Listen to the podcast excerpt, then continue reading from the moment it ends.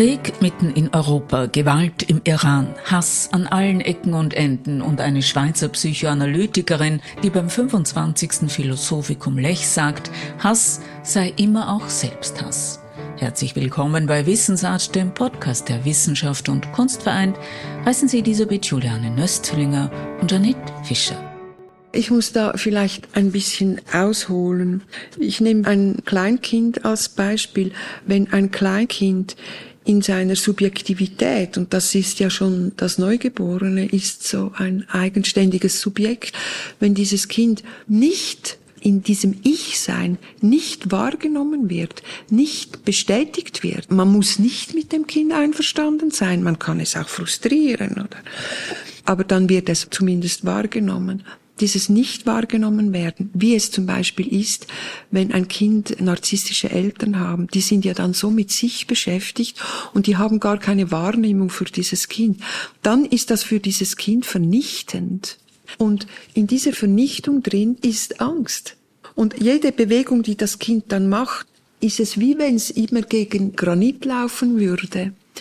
Und dann zerschellen auch diese Lebensenergie, diese konstruktive Energie, die zerschellt dann an diesem nicht wahrgenommen werden. Und das ist Angst. Das ist Angst. Das ist Ohnmacht. Ambes Breivik war drei Jahre alt, als ihm seine Mutter gesagt haben soll, dass er ein Monster sei. 29 Jahre später hat er auf einer norwegischen Insel 77 Menschen ermordet. Was hat dazu geführt, dass sich dieser Mann so allmächtig fühlte, über Leben und Tod so vieler junger Menschen zu entscheiden? Unter ihnen 69 TeilnehmerInnen eines sozialdemokratischen Zeltlagers. Die jungen Menschen pflegten ihre Freundschaft, spielten mitsammen und betrieben Sport. Führte die Lieblosigkeit von Breiviks Mutter zu diesem Hass? Ja, ich denke nicht nur ungeliebt, das würde quasi noch gehen, obwohl das auch scheußlich ist, aber ich gehe davon aus, dass das Kind stigmatisiert wird. Ich kann Ihnen vielleicht ein Beispiel bringen. Der Säugling kommt schreiend auf die Welt und dieses Schreien ist eine Energie, eine Kraft. Vielleicht ist er wütend, wahrscheinlich ist er wütend über irgendetwas. Und wenn dann die erwachsene Person, die darauf reagieren muss, zum Beispiel die Mutter, wenn die dann zum Beispiel sagt, ich erfinde etwas, dein Schreien bringt mich noch ins Grab, dann macht sie in diesem Moment, macht sie eine mörderische Übertragung, eine mörderische Projektion, eine hasserfüllte Projektion auf dieses Kind, weil mit diesem quasi harmlosen Satz macht sie das Kind zu ihrem Mörder. Und damit deponiert sie ihren Hass auf dieses Kind, weil es ist ihr Hass. Die Opferposition die wir alle kennen, also diese inszenierte Opferposition, nicht ein wirkliches Opfer, sondern diese inszenierte Opferposition, die wir alle kennen. Wir können ein bisschen leiden und sagen, ja, ich leide. Ähm, ich weiß auch nicht, weil Sie mir so viele Fragen stellen oder wenig Fragen stellen. Dann mache ich Sie in dem Moment zu meinem Täter. Also Sie sind dann in dem Moment der Verursacher von meinem Leiden. Das nenne ich, also nicht nur ich, das nennen wir Opferdiskurs. Und mit diesem Opferdiskurs stigmatisieren wir immer einen anderen Menschen machen ihn zum Täter. Das ist eine Hassübertragung und das ist eigentlich die Brutstätte des Hasses. Es ist ein Machtdiskurs. Ich gehe nicht davon aus, dass man mit Hass geboren ist. Ich sage auch, Hass ist kein Gefühl. Sondern Hass ist eine Energie. Hass ist eine Energie, eine pervertierte Energie. Auch keine Emotion. Sage ich ja. Würden Sie sagen, es ist die Kehrseite der Liebe? Nein, würde ich nicht sagen, dass das Gegenteil vom Hass die Liebe ist, weil Liebe ist, ich weiß nicht, ob man das als Energie bezeichnen kann, außer man ist verliebt vielleicht. Ich würde sagen, das Gegenteil von Hass, wenn ich das als Energie anschaue, dann muss das auch wieder eine Energie sein. Und wir unterscheiden in der Psychoanalyse zwischen die konstruktive Aggression im Dienst des Ich und die destruktive Aggression. Und die destruktive ist der Hass. Und ich behaupte, das Gegenteil von Hass, von dieser destruktiven Aggression, ist diese konstruktive Energie. Das ist das Gegenteil. Und das ist zum Beispiel das, wie das Kind schreiend auf die Welt kommt. Es will ja niemandem Böses tun. Es will sich einfach bemerkbar machen und will irgendetwas. Kann dieses Manko in der Kindheit jemals kompensiert werden? Ja, das kommt eigentlich darauf an, ob das Kind in diesen ersten Jahren auch eine Alternative hatte oder eine andere Beziehungsformen kennenlernte. Also wenn eine Person in der Familie so destruktiv ist oder diese Opferposition einnimmt, dann ist das noch nicht so wahnsinnig schlimm, wenn dieses Kind noch eine andere Bezugsperson hat. Dann kann das ausgeglichen werden. Wenn das Kind aber das nicht hat, dann ist es also fatal. Ich habe in meinem Buch über das Leben von Anders Breivik geschrieben und er war ja ausweglos, der Vater war ja abwesend, er war ausweglos diesen mörderischen Projektionen ausgeliefert und da kann man nur noch therapeutisch etwas machen. Breivik gestand am Tag nach dem Anschlag, also am 23. Juli 2011, seine terroristische Tat. Das Osloer Gericht verhängte über ihn die Höchststrafe, die in Norwegen überhaupt verhängt werden kann. Haben Kinder, die so ohnmächtig aufwachsen müssen, überhaupt Chancen, ihrer Ohnmacht zu entkommen? Also als kleines Kind ist ein guter Mechanismus daraus rauszukommen, ist Schuldgefühle zu entwickeln. Dann kann das Kind sagen, ja, wenn ich das nur anders gemacht hätte oder die Suppe aufgegessen hätte, dann wäre das nicht passiert. Das Kind kann dann auch, um aus der Ohnmacht zu kommen, kann man quasi in die Allmacht gehen. Und dort ist das Hasselement dann auch wieder drin. Der Psychiater, Psychotherapeut und Forensiker Dr. Reinhard Haller schreibt in seinem Buch und spricht darüber auch im Wissensart-Podcast, dass Hass niemals ende, sich oftmals über Generationen hinweg fortsetze. Teilen Sie diese These? Die Absicht des Hasses ist immer eine Vernichtungswucht, um den anderen Menschen unter mir einzuordnen, bis hin ihn zu töten. Ich kann ihn demütigen, verachten, und die Spitze ist dann, ihn zu töten. Das ist die Absicht des Hasses. Hass ist eine Energie und die hat es darauf abgesehen, zu vernichten. Sie sagen, Hass sei immer auch Selbsthass. Der andere, der gehasst wird, ist quasi ein Spiegel des eigenen Selbst. Folgt man diesem Bild, tötet sich nicht dann derjenige, der Hass selbst, tötet sich quasi im anderen, in der anderen, den oder die er hasst? Also das finde ich eine sehr interessante Überlegung. Die habe ich mir noch gar nie gemacht.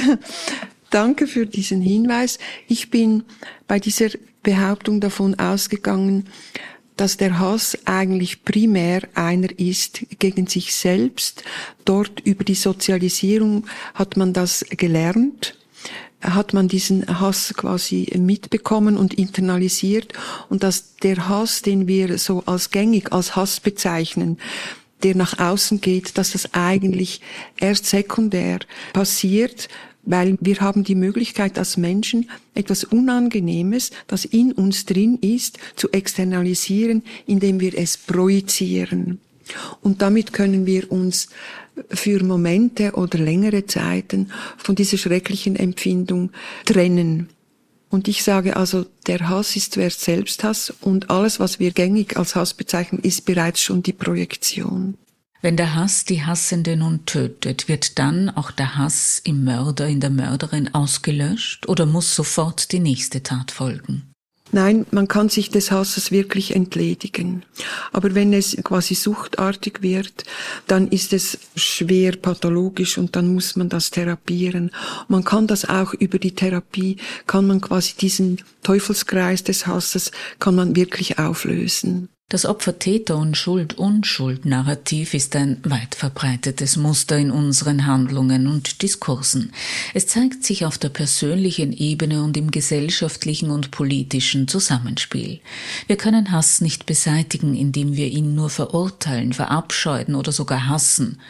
Veränderung ist erst möglich, wenn wir erkennen, was zu seiner Entstehung führt und durch die Anerkennung der Differenz den Teufelskreis verlassen. Ja, auf jeden Fall. Ich sage, dass das einzig Verbindende zwischen Menschen ist die Anerkennung der Differenz.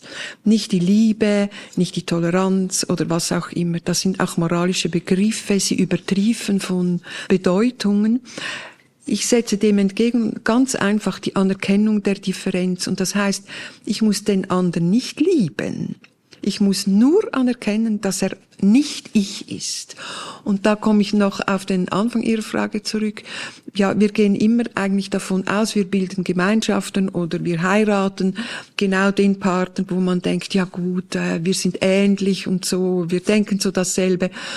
Und das ist eigentlich wie fatal, weil im Grunde genommen ist es die Differenz, die auch die Anziehung, aber das kennen wir ja auch, oder? Das ist ja eine alte Geschichte.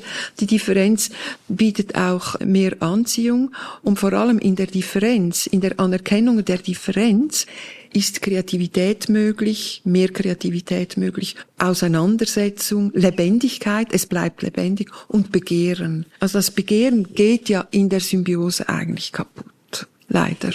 Lässt die Differenz mitfühlen zu? Wie kann man erkennen, was ein Mensch, der sich von mir unterscheidet, fühlt? Ich denke, das ist eigentlich gar nicht so schwierig, weil wir sagen ja, Geteiltes Leid ist halbes Leid, geteilte Freude ist doppelte Freude. Also das heißt, die Gefühle in der Bindung bekommen irgendeinen anderen Charakter. Und sie bleiben aber in der Bindung. Und ich kenne ja dann die Gefühle auch bei mir, also kann ich sie auch bei Ihnen lesen, ohne dass ich mit hineingehe in diese Gefühle. Ich kann Mitleid haben, auf jeden Fall. Ich kann empathisch sein, auf jeden Fall. Aber ich muss nicht hinein in diese Gefühle. Ich kann mich selber bleiben. Ich bin außerhalb von diesen Gefühlen und ich sehe den anderen in diesen Gefühlen. Ich habe ja das 30 Jahre in der Praxis gemacht. Natürlich musste ich manchmal auch weinen, wenn die anderen geweint haben oder ich wurde wütend. Aber ich kann auch draußen bleiben und doch mitbeteiligt sein.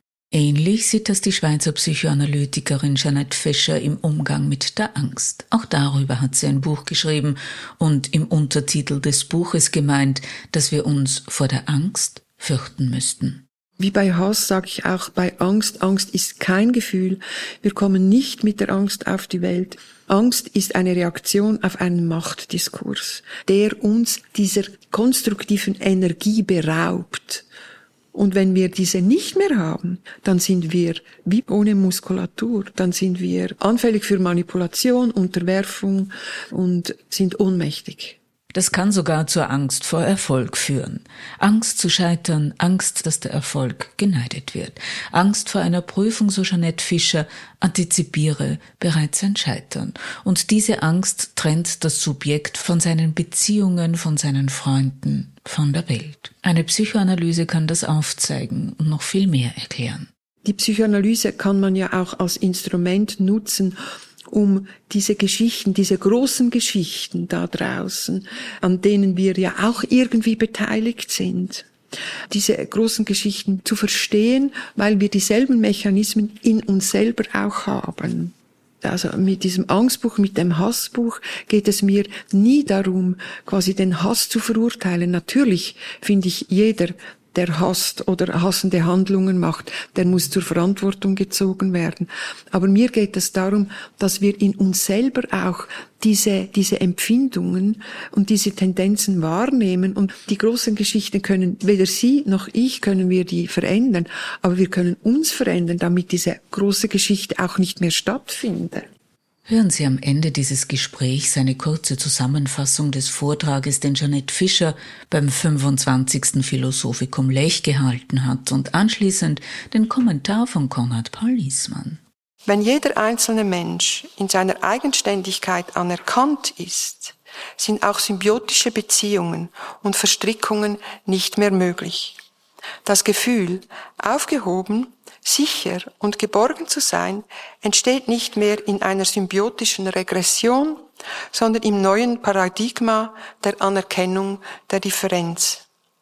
So funktionieren auch Gemeinschaften nicht mehr über Ausschluss oder Einschluss, also über Machtstrukturen, in denen dazuzugehören bedeutet, Teile seines Ich aufgeben zu müssen. Vielmehr basieren sie auf dem Fundament einer Verantwortlichkeit gegenüber dem Menschen und der Welt, von denen wir in der Ich-Bildung und im Ich-Sein abhängig sind. In der Anerkennung dieser Abhängigkeit wird der Hass überflüssig. Und damit ist die Bahn frei für konstruktive Auseinandersetzungen und für Begehren. Ich danke Ihnen.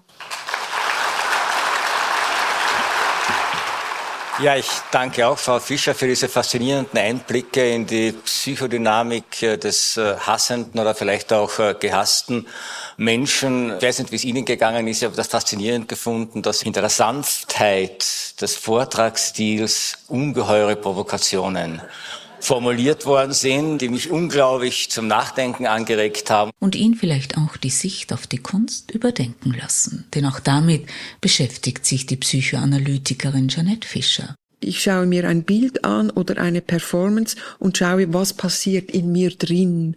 Also ich bin eigentlich auch mit der Kunst Psychoanalytikerin, nicht weil ich alles deuten will, sondern weil ich das über mein Gefühlssystem ablaufen lasse. Und dann manchmal kann ich sagen, ich bekomme eine Wut oder es ekelt mich oder was und das nehme ich dann zum Anlass, darüber nachzudenken. Impliziert dieses Nachdenken auch das sich hineinfühlen in den Künstler, um zu verstehen, was der Künstler, die Künstlerin durch die Kunst sagen will? Kann das ohne Erklärung, ohne Vorkenntnisse über die Kunst des Künstlers, der Künstlerin möglich sein? Ja, Sigmund Freud hat ja gesagt, nicht nur das Bewusstsein zwischen zwei Personen ist miteinander in Kontakt, sondern auch die beiden Unbewussten sind miteinander in Kontakt. Und ich denke, dass jeder Künstler auch aus dem Unbewussten schöpft und dieses Unbewusste in irgendeiner Form in seinem Kunstwerk präsent ist. Und auf das kann man auch unbewusst reagieren. Auch der Betrachter. Ich bin natürlich dann geschult, osmotischer zu sein in Bezug auf unbewusste Geschichten, weil ich ja Analytikerin bin. Und ich denke, es kann dann wie etwas vom Unbewussten, das vom Künstler da auf diesem Bild ist. Ich nehme jetzt einfach mal ein Bild, dass das vielleicht bei mir dann bewusst werden kann. Das meine ich nicht überheblich. Das ist bei uns in der Psychoanalyse ein Instrument. Wir arbeiten mit der Übertragung und mit der Gegenübertragung. Und so können Sie herausfinden, was ein Kunstwerk aussagt? Das denke ich eben schon, wenn man sich einlässt. Auch ohne dass man etwas weiß darum herum. Ich glaube, wenn man sich einlässt, emotional mit seinen Emotionen, dann passiert immer etwas, immer etwas. Und was ich eben gut finde, wenn das Kunstwerk nicht erklärt ist, also nicht rationalisiert oder intellektualisiert, dann können wir ganz auf jedem seiner ganz individuellen, subjektiven Ebene kann man auf das reagieren. Und dann kann man auch sehen, wie groß die Palette des Künstlers ist, oder wie unterschiedlich man darauf reagiert. Auch hier weist die Schweizer Psychoanalytikerin, Filmemacherin und Ausstellungskuratorin wieder auf die Differenz für eine breite Erkenntnis hin. Mehr darüber ist in ihrem Buch Angst, vor der wir uns fürchten müssen, und im Buch Hass, erschienen bei Klostermann Nexus, nachzulesen.